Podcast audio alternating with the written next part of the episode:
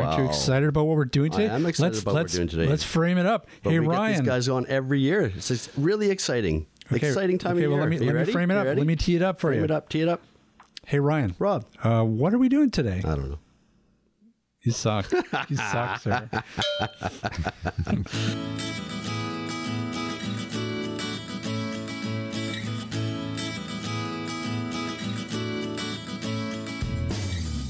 This is the AT Banter Podcast, a balanced and entertaining look at assistive technology, accessibility, and its importance in people's lives.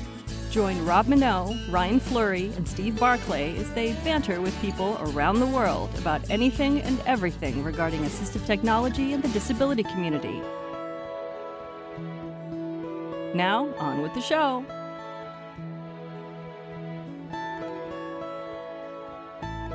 Hey, and welcome to another episode of AT Banter. Holy smokes, I'm out of practice. Hold on. That's wait, right. Wait, Where's wait, the- wait for it. the- Wait for it. Banter, banter.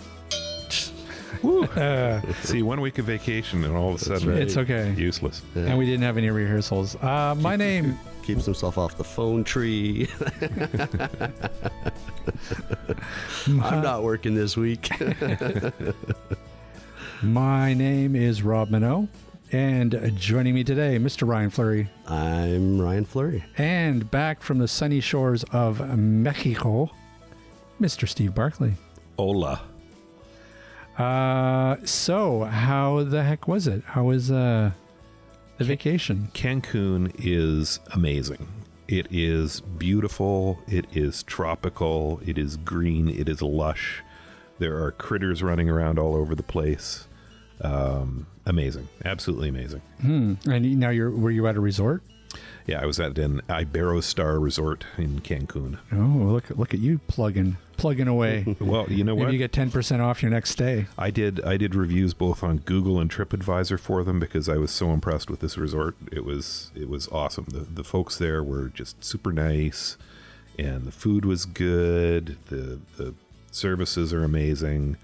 Um, just a just a terrific resort. I'm telling you, you should email them and see if you can get ten percent off next day because you just gave them a huge plug. Look, and well, with our listenership, I know, I know. That's they'll be, gonna they'll be be a big flocking, boost in- flocking to the shores of Cancun. No question. We're like, ask them for a referral fee. I, I saw a news article the other day about a uh, hotel. I can't remember where it was. I think it was in the Philippines. But they, they basically put out an announcement that they will no longer be uh, providing any special opportunities to social media influencers.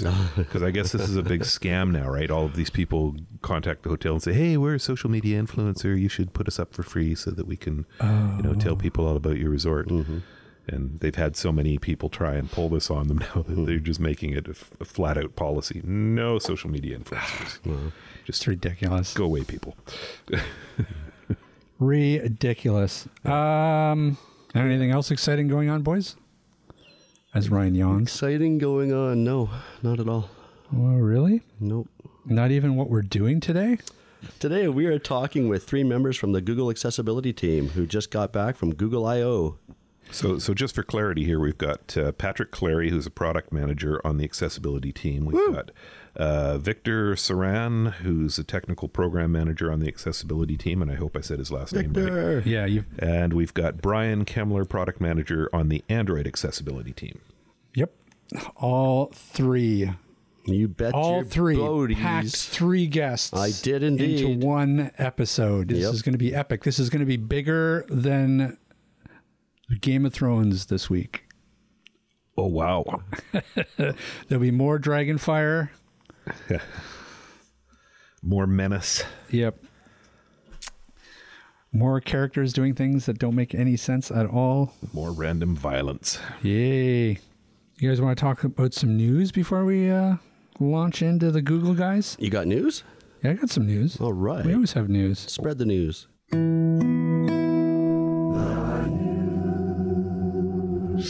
Uh, hey, did you hear about this? Microsoft has patented a Braille controller for visually impaired gamers. Really? Yeah, it's just a patent, mind you. It's not. It's nothing that they've actually announced, but the patent's out there. Not long ago, they did the uh, of course, the controller. adaptive controller. Right. Yeah. Uh, this one looks to be specifically for uh, the visually impaired, and it looks very cool. The patent itself shows a standard Xbox controller, but in this particular controller has a back touchpad that raises braille characters depending on the feedback from the game. So you would you might get in-game text that would be hard for somebody or impossible for somebody uh, to read on screen, uh, and that would get sent to these uh, these braille cells, and you'd you'd get you know refreshable braille right there um, to to match the the text. Very interesting. Would work supposedly it would work with uh, with chat as well, so you could actually communicate uh, that way. Although I, I don't know why you wouldn't just voice chat. I mean, that's what everyone does. They scream insults about their mothers uh, through their microphones. So I don't know really why you, you'd have to braille that to somebody. But you suck. Well, it would be for somebody deafblind, probably. There, there you go. So the controller is also a little bit different because it has paddles on the back, uh, similar to the Xbox Elite controller, uh, but there are six of them. So that's to basically help the accessibility that keeps the player's hands uh, on the back of the controller near the braille cells, so that you know you wouldn't be constantly going from the buttons to the braille cells and stuff. You could sort of your all your fingers and stuff would already be there on the back of the controller. I wonder. looks- I wonder if you could input text through them as well. To yeah, I don't know. you know, so when you're getting uh, owned by some 12 year old and they're cussing you out and you're getting all their cussing in braille, you can cuss back at them. That's right.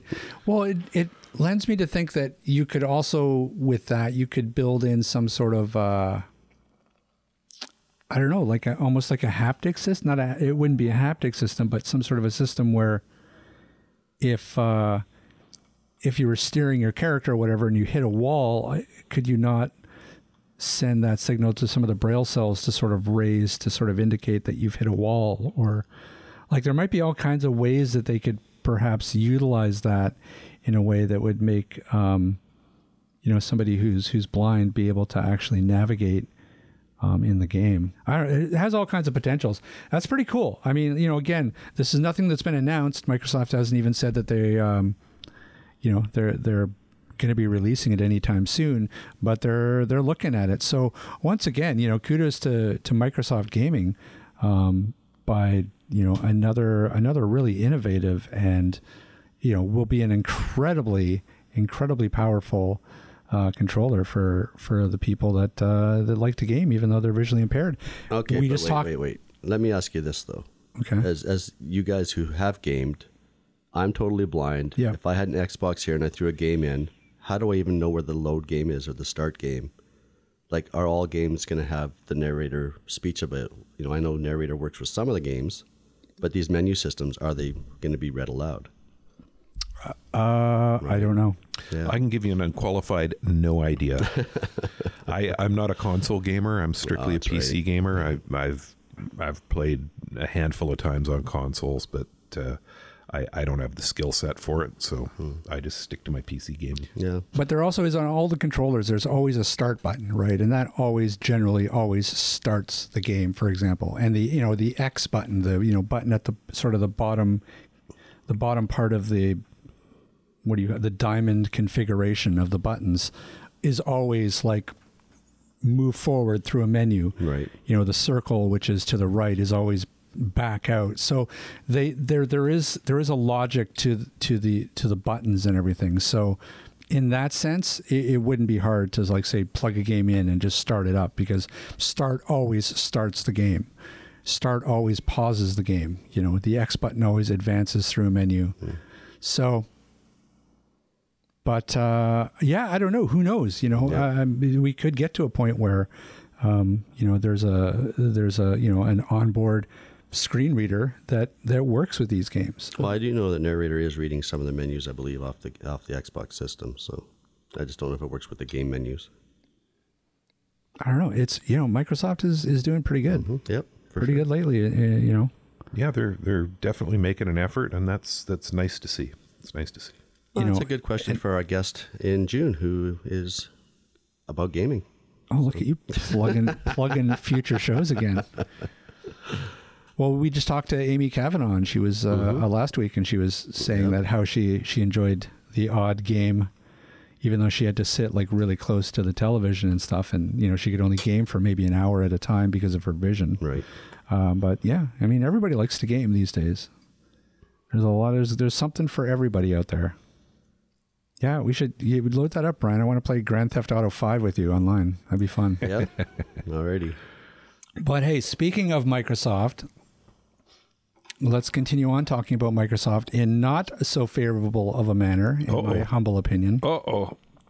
Well, no, I shouldn't say that. This story is positive, uh, but it's just you know, Windows updates. Oh, are you Win- scared? Windows it's coming any day. Any day. Windows updates have been borked for what four years. When whenever it was, whenever Windows 10 came up, and they just decided, you know what, everybody just needs to be on Windows 10, and they just started, you know, pushing updates without any sort of input from the user. Um, the good news is, as of the new update that's coming in May, all of that goes away, and users will now have more control over additional Windows updates and whether or not they want to install it, when they want to install it. It's giving users that functionality again. So, one of the biggest features of the upcoming Windows 10 May 2019 update is the promised safety of the Windows update process itself. Microsoft has assured that users will no longer be surprised with automatic installation of new feature updates and that will be they will be given more control over the entire process. The company has apparently started to deliver this much needed feature to devices running Windows 10 version 1903 with some users spotting a new quote additional updates available section May 2019 update is currently in the slow and release preview rings, but anyone can install this update before the public release. Beginning with the Windows 10 May 2019 update, users will be in more control of initiating the Feature OS update, Microsoft has said back in April. While it was expected that this new download and install now button will only appear for feature updates, currently they are showing up for the cumulative updates as well. The addition of a new button should hopefully rid Windows 10 users of surprise upgrades that happened when they just clicked on the Check for Updates button to see if there were any new updates available, not always with an intention to actually install them. okay, so I, I guess I, I, I see the problem. I see what they're doing. Okay, Yeah. so generally, if you were to go, oh, I'm going to go, I'm going to check to see if there are any um, like security updates or anything for, so you'd you'd click on the check for updates. It would go, it would check for updates, and then it would just automatically It used to. It used to install that. it. Yeah. So now what they're saying, what it will do is it will go, it will check for updates, and then it'll say, hey, there's updates available. Would you like to install them? That's what I got out of that. Yes and no. Again, I think with the feature updates, it's going to show you what's available cumulative updates, security updates, and feature updates. And it sounds like you're going to have the choice to install and download now. But I'd be willing to bet you you're still going to have a limited time before Maybe that update You- gets pushed to you. You know what? You may be right. because You- Windows 10 is a service now. It's not just an optional install the updates when you're ready. this is so aggravating. You know, and they're I doing just- it twice a year. Just go back to the way you did it. It was fine. It was fine. You have no problems now. You took out your Wi-Fi card. It, yeah, but- no, it's just. It, but just think of that. Like Oh, twice a year is way too much. it's way too much. Yeah. I mean, it's it's a real. I would be so frustrated if I had any sort of assistive tech on my computer that, Mm-hmm. you know, every time there's one of these updates, there's a chance that a good chance that it's going to break whatever software or hardware you're using. Well, it's not even assistive technology. In the October update that came out last year, people started installing it and it started wiping out their files. Oh, I know. Their documents and downloads or whatever it was.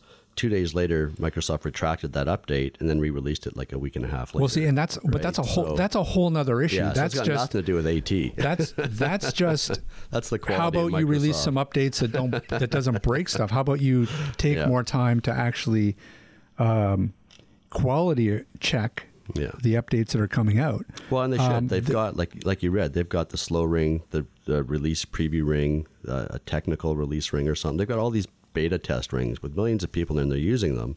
They just need to start paying attention to what the bug reports are and you know not releasing these updates when they're ready Yeah, I, or I- not ready. honestly, it's just it's it's baffling to me. They they had it down to a science. They they it was perfect. Like I remember back in the day, Windows Seven. I mean, rock solid.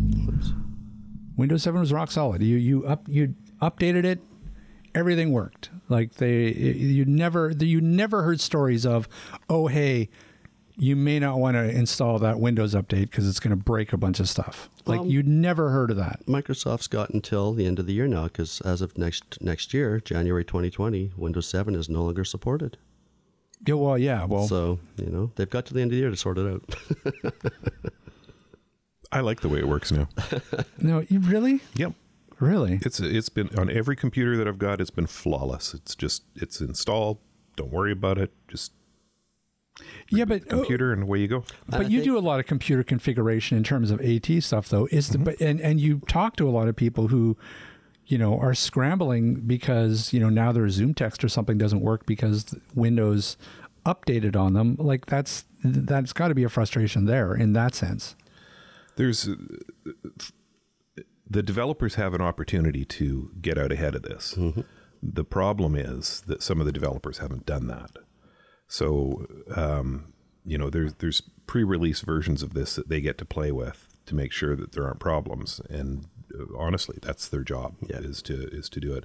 And and if they're not doing it, then the consumers really need to get on their case about it because, um, you know, it, it is mission critical software for a lot of people. Yeah. So yeah, uh, I mean, but but I don't I don't view that as Microsoft's problem.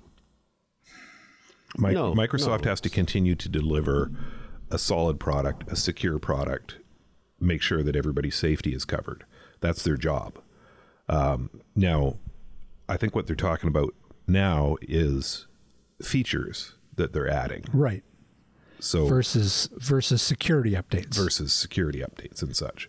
So if they add a new feature, that's then and, and you know want it for whatever reason and this this could actually be uh, as a result of some of the lawsuits in Europe around them because uh, you know Microsoft has taken a lot of a lot of heat for doing things like you know forcing people to have uh, Edge as a browser, for example.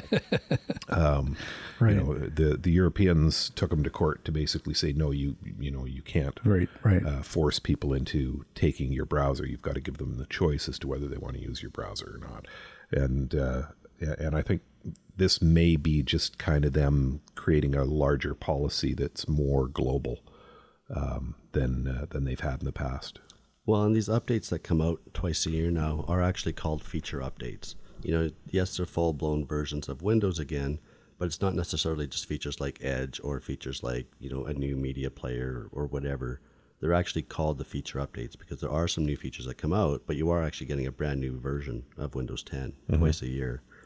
Yeah, so, So- so I get it. I mean, I, I get what they're saying. I, I mean, they're they're they're making that distinction between okay, well, we'll make the the feature updates sort of optional. Quote, you know, we won't we won't Mm-hmm. make them because we want people to make sure that people are getting the the actual security updates, which are the important Exactly. updates. Yeah. Yeah, I get it. Okay, well, No more auto install, which is what which just is yeah, what we just needed. You- just just give some control back to the users. That's all I say. You're you're just mad because your crappy computer kept crapping out. On it.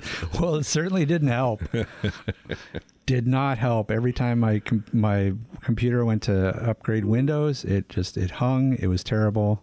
But The, keep in the mind, update, I'd, I would have to roll it back, and But keep in mind, keep in mind, this article is talking about this May update. This can be after we get this May update. This May update is still going to get pushed out to everybody and still automatically install, yeah, right? right. So after this May update comes out, we'll have the option to yeah, I guess turn those on. So I don't know. It's We'll see how this one fine. goes. All right. Well, it, it- you know? It's a step in the right direction. Yep, so for I won't be I won't be too much of a curmudgeon about this. But uh, I mean, have you checked out the new the new Edge?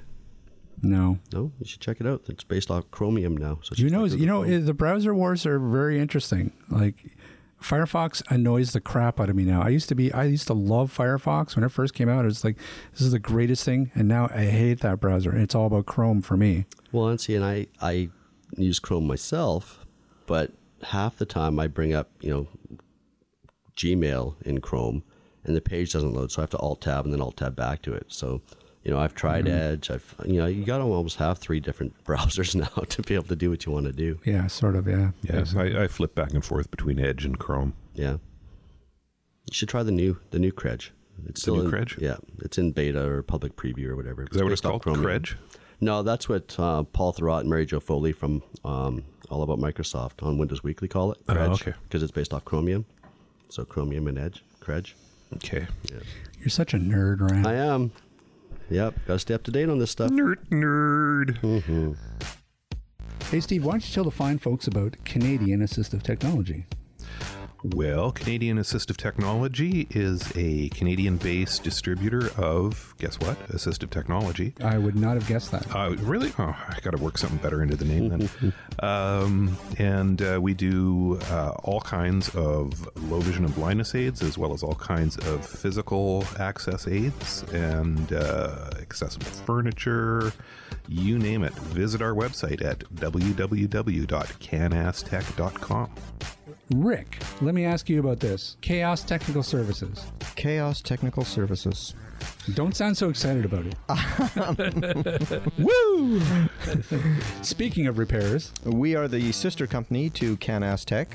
Um, we do the repairs on uh, low vision devices, uh, uh, reading machines, uh, for libraries, braille printers, and pretty well anything in between. We can be found at uh, www.chaostechnicalservices.com. all right, shall we bring on the Google boys? Bring on the Googlers. Hi, guys. Are you there? Hey guys, how's it going? Good, good. All right. So I guess if we're all ready, uh, Let's, let's do some intros. Yeah, exactly. Uh, my name is Brian Kemler. I'm a product manager and I work on Android accessibility. I'm Victor Tsaran. I'm a technical program manager, also on Android accessibility. Yeah, hi folks. Uh, Patrick Clary. I'm a product manager on Google AI and accessibility.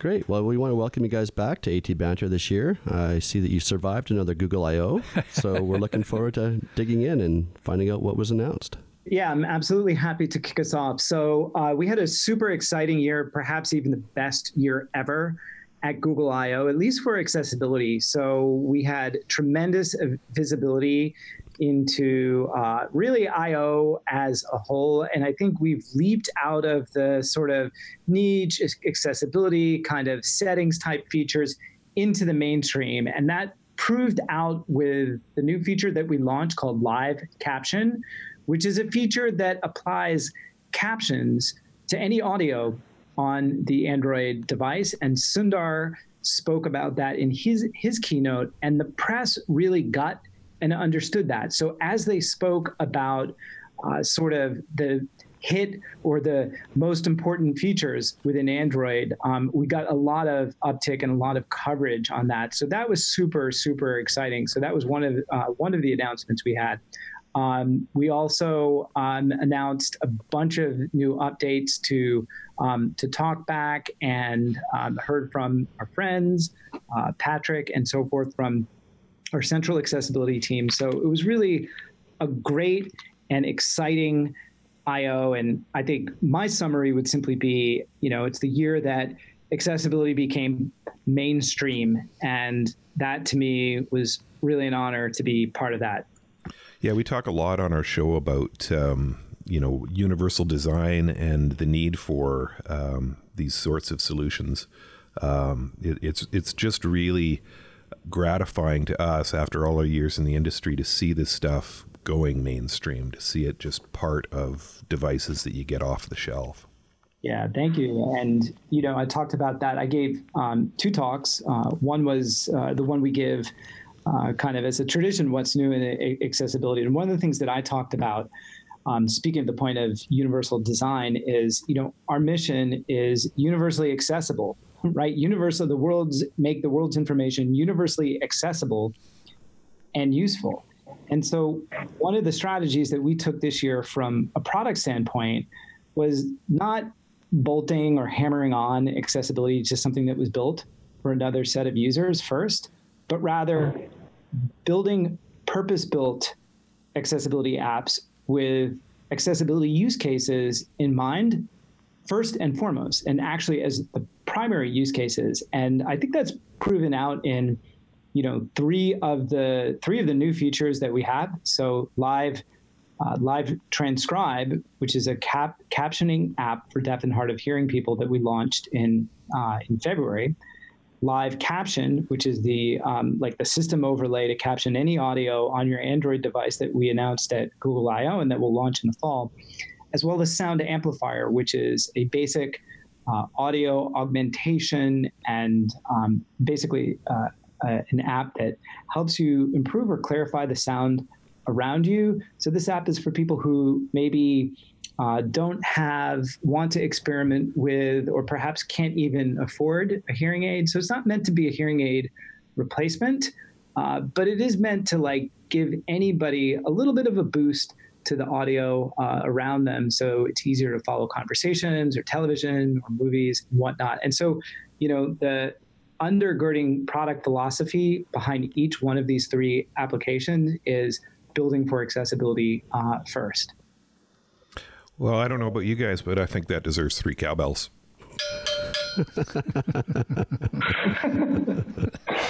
That sounds great. that is very good. I don't think we've ever. I don't think anyone's ever gotten more than two cowbells. So you guys should. That is that is some high praise indeed from Steve. There's a. There's I'll take that as a. I'll take that as an honor and as uh, an indicator that we need to double down and continue to you know, build on what we've done, but also take that philosophy not just into the deaf and hard of hearing user space, but also into the vision and screen reader users. Right. And you know, there's a whole series of other um, other users who have accessibility needs, and we want to bring that philosophy, uh, that design philosophy, and that focus on uh, on those users first, um, directly to all those other spaces. Now, from what I, from what I understand, you the, you also talked a little bit about uh, Google Lens and the text to speech feature. Could somebody sort of uh, speak to speak to that a little bit? Google Lens launched this feature where um, you're prompted to uh, take a picture of any object, and then it'll try to give you um, some idea to what it is. But I think their primary focus right now is on text, scanning text. That's basically pretty much the summary of it. Now, and and I mean that that alone, uh, I mean, th- there's some some really w- wide-ranging implications to that. There's there's educational. Um, you know, for for learning disabilities, that's going to be an, an amazing feature. Um, same thing with with uh, translation, any sort of communication. You know, vision. There's a lot there to unpack that that can really be benefit to to users. Yeah, I totally agree. It's it's very exciting, um, and you know my. I'm very excited to see too how this technology in general is kind of migrating from when we think about accessibility. Um, you know, a lot of times we think about how to make our devices accessible and our apps accessible, and and that's super important. Um, but what's also really exciting is seeing how we can use this technology to make um, you know, real world experiences also more accessible and more meaningful for, for these users. And many times AI uh, plays a strong role there. Um, and so I think with, with recent advancements that, that you see in AI, um, we'll be unlocking a lot more of kind of these key experiences, which are which are really uh, interesting and exciting and inspirational too. And also to piggyback on what Patrick just said, is that the whole idea of the multisensory UIs, user interfaces, are great for most for most people, really, not just for blind or you know physically disabled people, as taken you know individually, but really for most users because you know text prompts might be great for somebody who has difficulty seeing the screen, but they also might be great for somebody who is not looking at the screen. You know, we've talked about this every year pretty much. We have podcasts with you guys. Is that, and we're trying to prove this and see how this actually scales in the real sort of life. And we're seeing that people are responding really well. You know, uh, haptic feedback is great for everybody, not just for blind people. Um, text prompting is great for everybody, and and so on and so forth. Yeah, there's been all kinds of studies done around uh, learning disabilities that, that, have shown that multisensory reinforcement really helps uh, people learn much better. So I mean, you know, it, what's exciting, I think, to me is that we're really we seem to be moving towards this world where potentially we could just have these these devices in our pockets that are, are so powerful that th- they are this all-in-one communication aid almost eh, that can that can literally you know break down almost any sort of sensory barriers that that are that exist now i mean it seems to be within arm's reach right now Yeah, we just have we just need batteries that can last 20 times as long. exactly. But otherwise, you're right. In terms of features, we, we definitely. I would even say we're we're we're there already. I mean, a lot of the things you can do today with your phone, just a single phone, were not even possible five years ago. right And so we're not close. I would even say we're so so so close. Yeah. So another another way I like to kind of frame it when I talk about it is, you know, traditionally the design philosophy behind uh, accessibility has been focused toward making things that are on the device, be it the hardware or the software, whether it's the OS or the you know the apps themselves, more accessible. But that phone in your pocket is now much more like a supercomputer. right And we have the ability to shrink down what used to take, you know, a data center or, you know, an array or a Borg cell in a data center and put it on that phone in the form of a, um, you know, in, in, the form of like a, a processing unit. Like, and with that, we could use the capabilities of the phone sensor and its camera and so forth and its microphone to really provide assistance not just to what's on the device but also what's in the real world so you know i'd like to talk about kind of what we do on the device but also what we can do in the real world and there's just such an opportunity now to not just make the device more accessible but to make the world and the planet more accessible Well, I tell you, just as a as a traveler, um, you know, something like Translate is ridiculously useful. And uh, you know, I just got back from uh, from Mexico last week, and uh, I was using Lens to um, capture Spanish text and and then translating it into English. Uh, in a museum because they only had Spanish on some of the plaques in the museum. You know that was unthinkable years ago and and it's so handy now. Yeah, I want to comment on that actually. Um, yeah, I really like that example because I think it also like while while that example you gave that might be a case of where you needed um, a translation because you didn't speak that language. I think it's really interesting to think of this also as a accessibility need. Yep. Um, that la- that text wasn't accessible to you um, because it was written in another language, in, in the same way that text might not be accessible to someone with a vision impairment. right Um, and so the way that technology can address all of these different accessibility needs um, when it comes to communication, as, as you said, um, is, is very exciting uh, to kind of see then, you know, okay, so that's that's what we can do now, and then and where can we take it? Where can this go next? So it's um, for, for people like us who are working on accessibility at a company at Google, um, when we see these advancements um, in, in this type of technology, it's really inspirational to kind of think about, okay, where can we take this, and um, you know, what other what other situations are there where something like this might be useful? I was thinking about this while I was watching uh, the the live transcribed video um, that you guys released. Um, you know, in, in college, I worked at a warehouse, and I worked with uh, a couple of, of guys who were deaf. And I remember, like, you know, in communicating with them, and what we basically would have to do is they, they would they would write down on a piece of paper, you know, what they wanted to say, and I'd have to write back. And and to think that you know, in the space of my lifetime, now here here we are at, at a point where you know a, this little device in in a pocket can just absorb speech and spit it out text for them to see i mean all on the fly live is it's incredible yeah think think about it i mean how many years ago was it that we were selling the UbiDuo as a as a means of communication for for deaf people you know um, a dedicated device that you had to type into, and and you know it was expensive. It was you know I think five or six thousand dollars if I recall, and you know single purpose device. You know this is this has really been a revolution for the for the deaf community. So, sort of a technical question, and mainly just out of curiosity, but we, you know, we we are always hearing these terms, um, machine learning, you know, AI, and uh, you know, I think a lot of uh, sort of people outside the the technical community will hear those terms and have maybe a little bit of a perception of of what it is and what it means is is that the the real core of all this in terms of like the linchpin that's really driving a lot of this technology forward?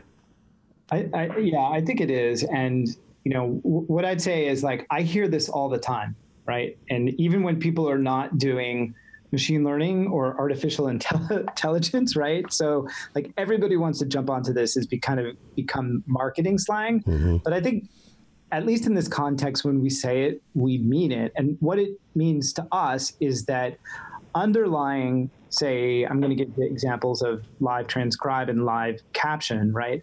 Underlying our ability to recognize speech and turn it into text is a massive um, machine learning and artificial intelligence infrastructure where we take um, massive sets of data and then run algorithms on that data over and over and over again to be able to infer speech, infer nuance in speech. So be able to do things like add add punctuation, add capitalization.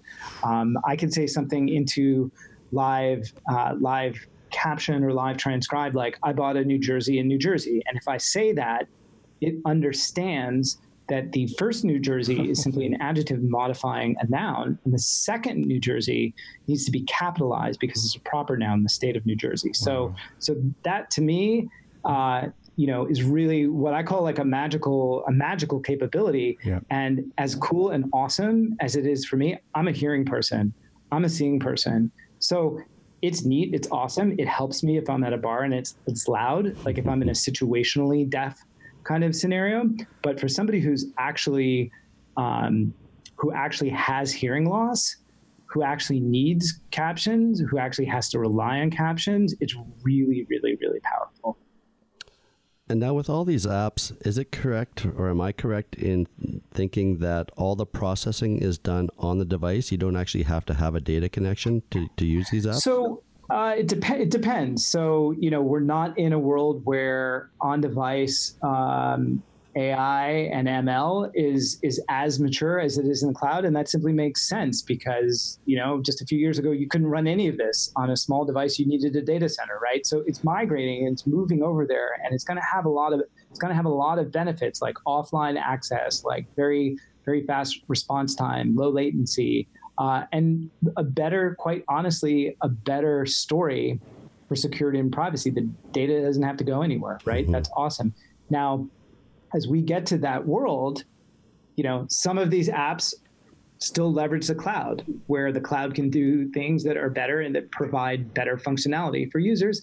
Some of them use on-device models. So to give you an example, Live Transcribe we started about two years ago, and so we're using cloud cloud models live caption we started nine months ago. We birthed it at I/O mm-hmm. and um, that uses an on-device model. So we expect mm-hmm. the on-device models to get better and better and better over time. Right. You know this this idea of, of voice recognition being housed on a cell phone really does melt my brain because I've been I've been working with voice recognition since um, pre pre Dragon version one, um, and uh, you know that was daughter cards that you had to stick into your computer, you know, specialized processing cards. It was discrete speech, so you had to put a pause after every word. It was terribly inaccurate. It was very slow, but necessary for for a lot of people.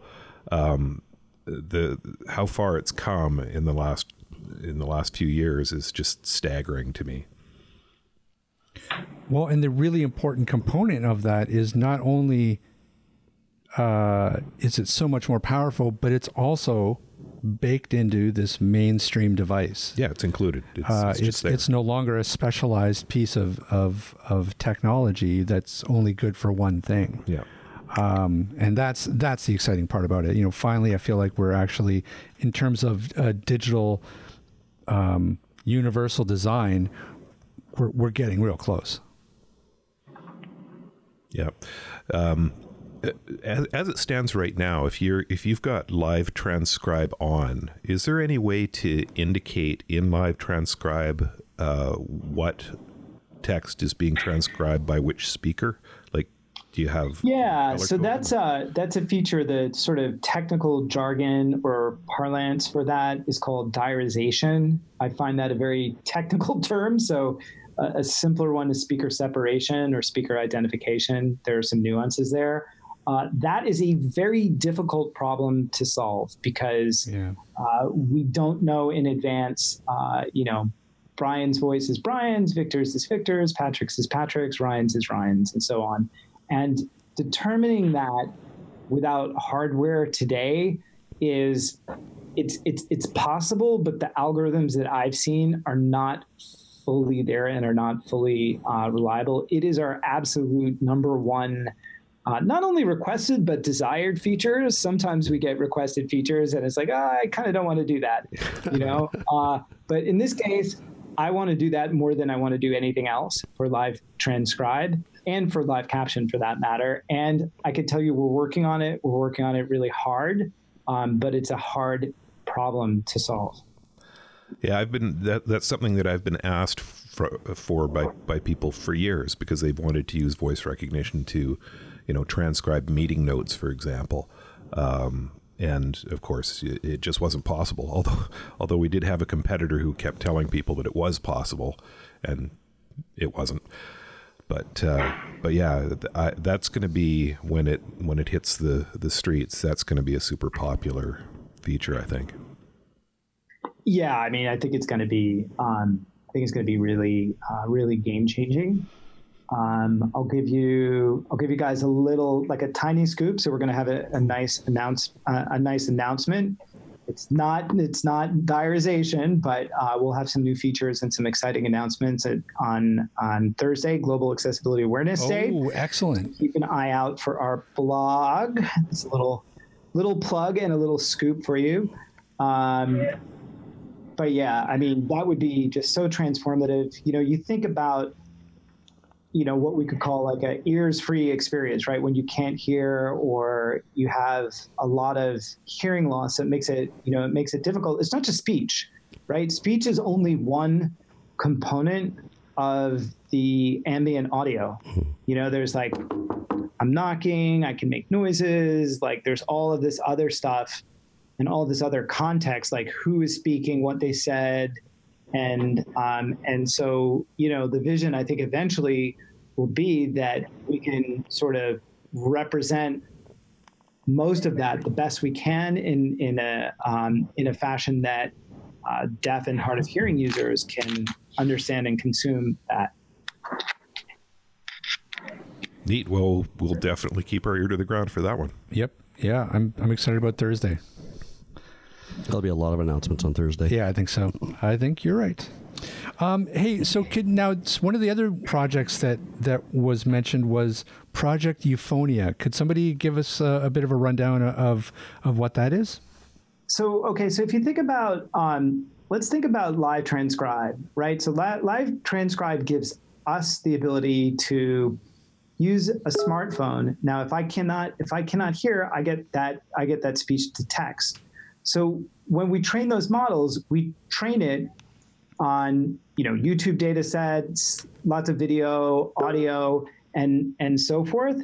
But the challenge is there are a lot of people out there who have what we would call non-normative speech, right? So I, I don't like to say speech impediment, but you know that's the kind of common vernacular. Right. So for folks who have non-normative speech, uh, those models aren't going to work. So if they speak into the assistant, it's it's it's just it's just not gonna it's not gonna pick it up. It's like having a thick foreign accent, right? right. And so that data is really really really sparse in our in our models. So it's a really difficult technical and computer science problem to be able to change, uh, to be able to train on, you know, such sparse data and such unique um, uh, speech patterns. Mm-hmm.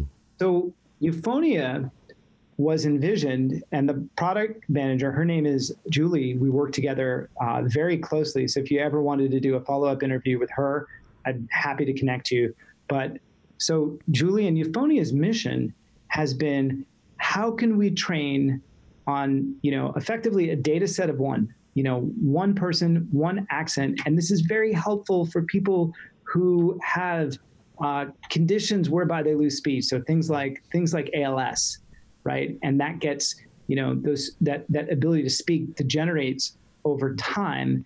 And those people can also lose motor and physical functions meaning that it's absolutely essential that they be able to interact with a device and using voice right? So if we use those standard models that we have in live transcribe and live caption it's just not going to it's going to fail. Like if i spoke french into an english model it's going to fail right? So um, so euphonia was designed and we've actually prototyped and proven out this concept that we can train on a single individual and have the algorithms understand what they're saying. And so we've done this with one of our googlers here uh, who's who's deaf and has like a very strong deaf accent um, those of us who work with him, we can understand him really well.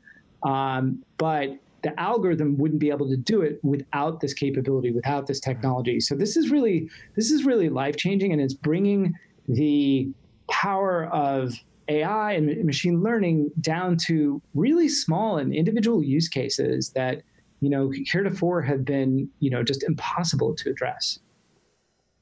That's really exciting, and and for me personally, it's exciting for for two reasons. One, I have a, a father-in-law who has uh, Parkinson's, and uh, you know, ultimately, he he probably will have some degradation of his speech. Um, but the other one is uh, I have a birth father in Northern Ireland who has just an incredibly thick accent, and if you can make me understand him, that would be so cool. Because I, I I literally can't talk to him on the phone because I can't understand him. Hmm. Wow. I, if, if I can't be there in front of him looking at his face, I've got like zero chance of actually understanding what he's saying. Totally. Totally under totally understand that. So it's, you know, you know, it you know, it's it's it's I I'd have to talk it's it's not my product, so I don't want to I don't want to represent it in, sure. incorrectly, right? But when it's, you know, matured and when it can be productionalized, right? Like at least theoretically, there is absolutely no reason why we would not be able to include it in live trend in live transcribe, and it would be useful not just for you know not just for that individual person, but for people who maybe can't understand their accent, right? And that may be people you're meeting for the first time because you know it takes some time to get used to that non-normative speech right. and especially to your point if you're not like kind of visually in front of that person or nearby them, it, it, it can be difficult to pick up on those cues. So, uh, so we think it's an immensely promising technology. Um, okay, Ryan. Okay, I'm going to let you off more. your leash. I got more. I'm going to let, let you off your go. leash. So go. All right. So this year there was a lot of um, tech on on and for people with hearing impairments. Has there been any enhancements or changes to magnification, talkback, switch access, brailleback? Okay, let me do a quick rundown on some of the talkback um, things. So, as you may know already, we released uh, Talkback 7.3, I believe it was in March. If my memory serves me right, time flies so fast. You Can't keep track of it. Um, and so, two big new features we announced was the continuous reading and the screen search. Right. Uh, I, I, guess for anybody who's using the screen reader, it's pretty obvious why they're useful. Uh, the first feature allows you to um, read continuously any content on the page, be it a web page or just a, any screen of your phone. That is just reduces the number of swipes you have to perform to get around the content, right? Because normally you'd swipe left and right or have to drag your finger. In this case, you can simply launch continuous reading and then as the content is being read, you can quickly skip through things that you're not interested in. And while you're doing that, we continue reading as opposed to just like stopping because you decided to swipe. And the screen search um, allows you to um, search any screen for you know for for a content that you might be interested in i personally use it for something like let's say i'm in a list of apps and i need to quickly locate an app that i'm interested in opening so I just type in a few letters and pick from the list of matches and double tap on it and take me straight to the place I need to go. And that works on websites, it works on um, Android native screens, it works in email programs. So it's just, it's again, it's a, it's a very powerful productivity feature. Um, and the fact that, that you don't have to type full words obviously saves you a lot of um, not just swipes, but a lot of typing. Yeah. Um, and whilst you're on a, on a, screen search, you can also use voice because we basically pull up the straight uh, Android keyboard, which also has voice dictate features. So if you don't want to type, you can just simply speak what you would like to search for, and it's going to perform the search for you. So these are two features we launched uh, in TalkBack. Um, there haven't been any big changes to Brailleback, but this is going to be our focus for the next year going forward. So I don't think I'll have much to say at this point, but hopefully a year from now, when we talk to you guys, we'll have a lot more to say. Okay. Before we move on, Victor, I did want mm-hmm. to ask you. I, I, noticed in the Play Store the other day that Brailleback is still a separate app. Are there plans to move it into the Android Accessibility Suite? There are many plans. so um, at this point, yes, Brailleback is currently a separate app because we would like users to have the experience they're used to. Okay. And when there are new changes, we'll definitely make sure that everybody knows about them. But we do have big plans for Braille. Great. So just stay tuned. Perfect. Thank you. Cool. Yeah, I mean, I think directionally, and we'd love, you know, we'd love your feedback on that. So if you ever want to meet offline and, you know, yeah. Tell us what you love. Tell us what you hate. Tell us your top feature stories, or get it from if you want to get it from your audience, and you know provide it to us. Um, you know, we're definitely super, you know, super open to that. I mean, we're aware of the fact that you know basically braille and screen reader experience are they're fragmented right they're you need two different apps they're separate apps it's not easy to jump from one to the other so we you know we acknowledge that and uh, I think a big part of our focus in the next letter release cycle is going to be not only on you know the screen reader, the blind, the deaf blind um, type use cases, but also on low vision use cases. And so, um, so I'm super, super, super excited about bringing the kind of in- innovation uh, you've seen in the deaf and hard of hearing space into you know blind, low vision, um, deaf blind and uh, I'll pick up with um, the services we have for users with, with uh, motor impairments, um, dexterity impairments, which are switch access and voice access.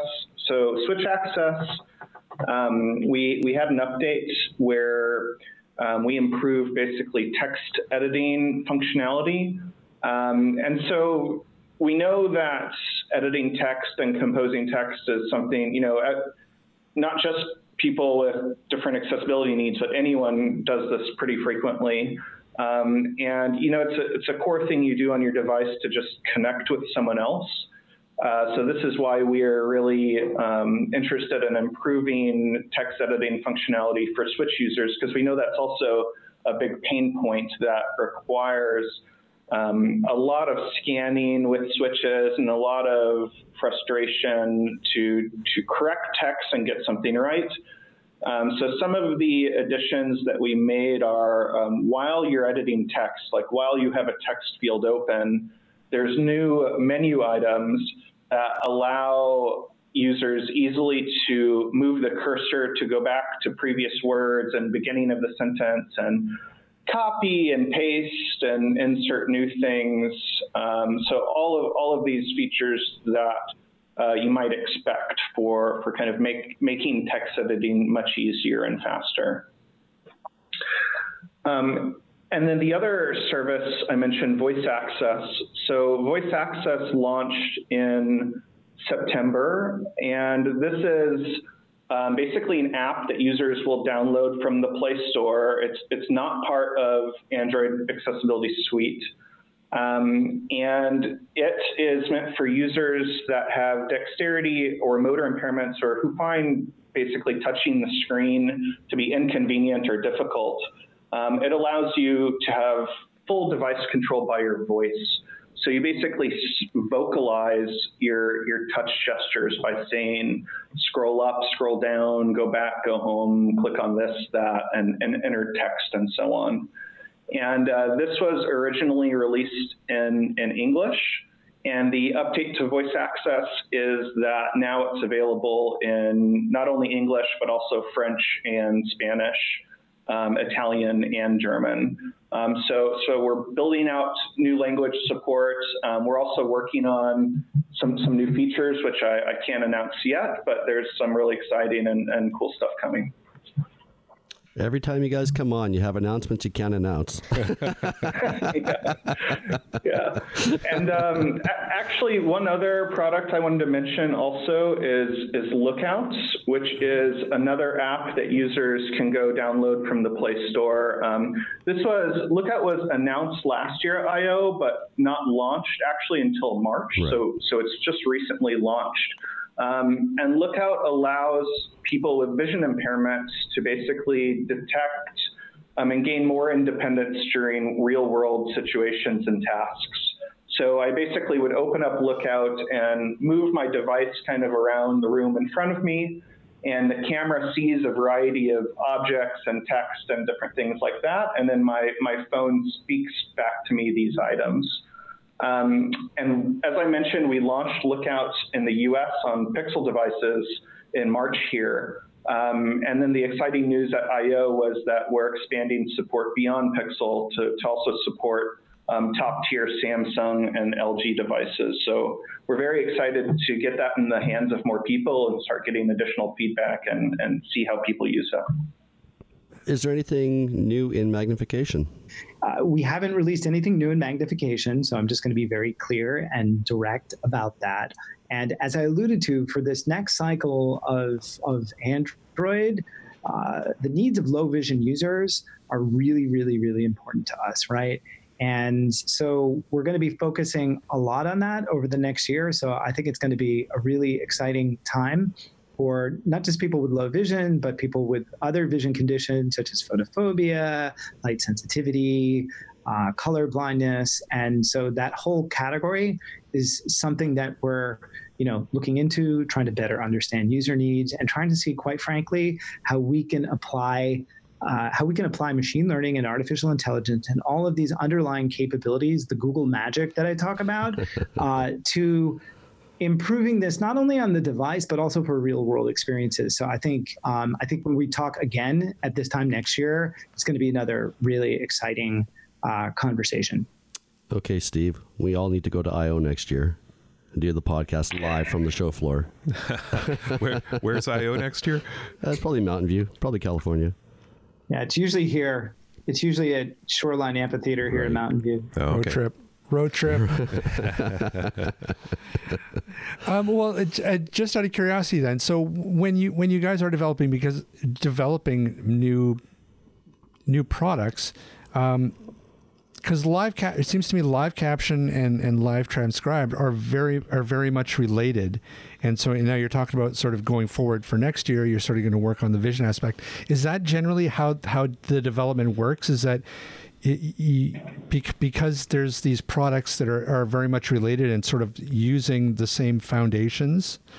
Um, that's just kind of how things roll out. Is that they're they're rolling out in themes.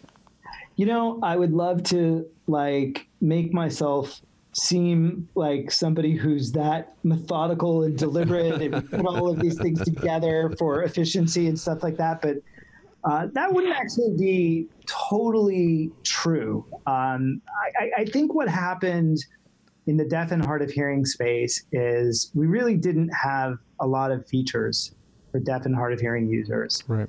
Um, so that was one. So it felt like that was the biggest area where we could have a massive user impact.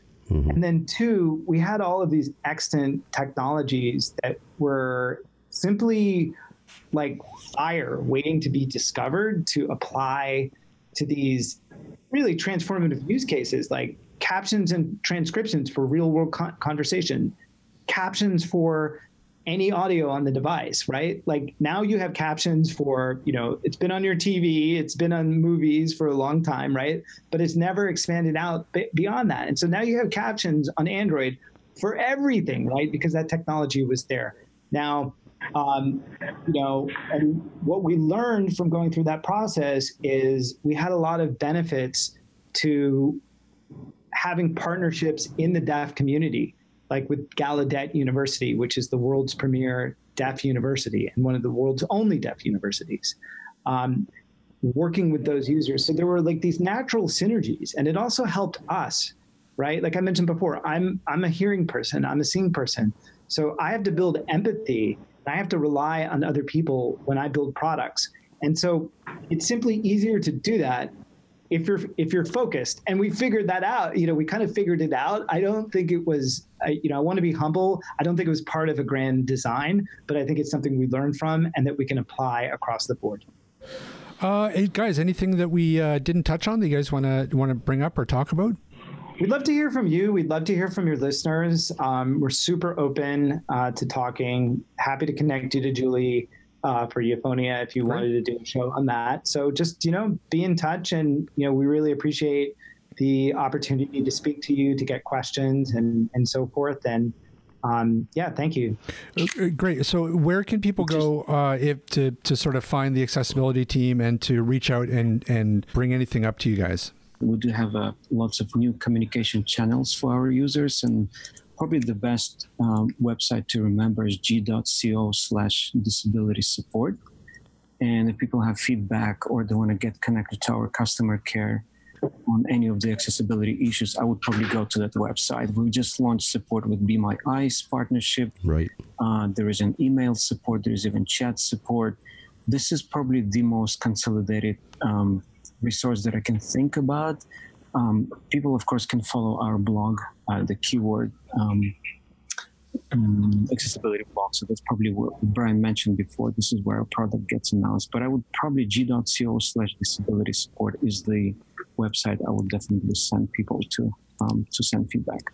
Perfect. And we'll include all those in the show notes as well. Guys, listen, we want to really thank you for taking time out of your day to, to chat with us once again this year. Um, you know, it sounds like it, it was a really, really landmark year for you guys this year. And so you, you guys need to top that those three cowbell. Yeah, I'm, set, I'm setting a I'm setting a standard for you for next year, guys. so we You need- expect you- four out of you. Yeah, Four. at least four. Great. Thank you guys. Appreciate it. Thank you so much for joining us. Take care. Man, I wish we could all go to California. get those cold calls going, Ryan. Let's go. We got to get the, we got to get the profit margin up. Come on, listeners, buy Braille things. There's good margins on that. Just start a Kickstarter or a GoFundMe. That GoFundMe. There you go. Send Ryan to California. Right, go hang out with the Google team. that's that project Euphonia is that's amazing. That that is Yeah. melting my brain thinking about that. Well, and I think there are some videos out there. Uh, Unfortunately, the link we had wasn't working, but I, th- I think it's actually using the whole facial features, right? the That's shape of your mouth and the lips and the eyes, and t- all that AI is taking in all that information to help formulate the speech, and it's incredible. That that could be that's that's earth shaking. It'll Like un- unlock a world of people, you know. yeah, like a lot of people who are. Well, I mean, you know, certainly there's there's all kinds of, of levels and gradients uh, of, of of communication aids, but um, I mean that could eliminate the need for communication aids for for a whole segment of of that community. It it could, yeah, yeah, it very well could.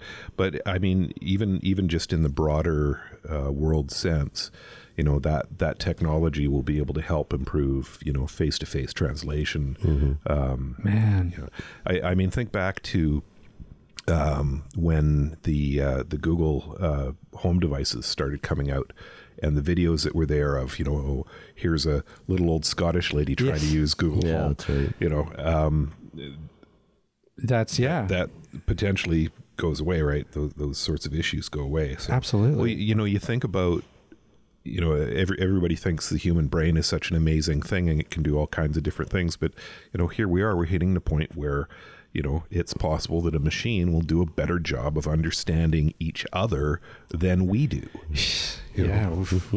Yeah. Now there's a heady concept.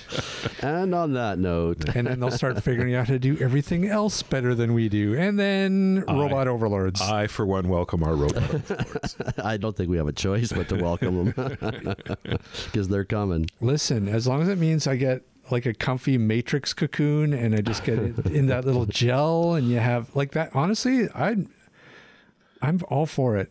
Pl- plug me into the matrix. You can use my energy as a battery or whatever as long as I'm comfy and you know, I get fed through my feeding tube. I'm happy. I'm happy. Ever ready, Mineault. I don't.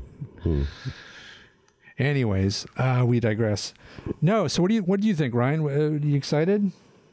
I was, ex- you know, really excited about the announcements this year, and like I said in the show, it sounded like it was a year for evolution and innovation in products for the hearing impaired. Yeah. So I'm excited to hear, you know, being blind, excited to hear that they're working on the braille side of things because that's always been a sticking point with a lot of blind users Sure. on Android. Yep. Um, so yeah, I'm going to be really excited to see what comes out next year. Yeah, for sure. But they're definitely working hard. Where can people find us? Oh, they can find us at atbanter.com. They can also drop us an email at cowbell at atbanter.com. And we can be found on the Twitters, on the Facebooks, on the Instagrams. All right, everybody. I think that's going to about do it for us this week. Thanks, everybody, for listening, and we will see everybody next week. This podcast has been brought to you by Canadian Assistive Technology, providing low vision and blindness solutions across Canada. Find us online at www.canasstech.com. That's C A N A S S T E C H.com. Or call us toll free at 1 844 795 8324. For all your assistive technology servicing needs, call Chaos Technical Services at 778 847 6840 or find them online at chaostechnicalservices.com. Music provided by bensound.com. Whoa, look at that. Master of the one take.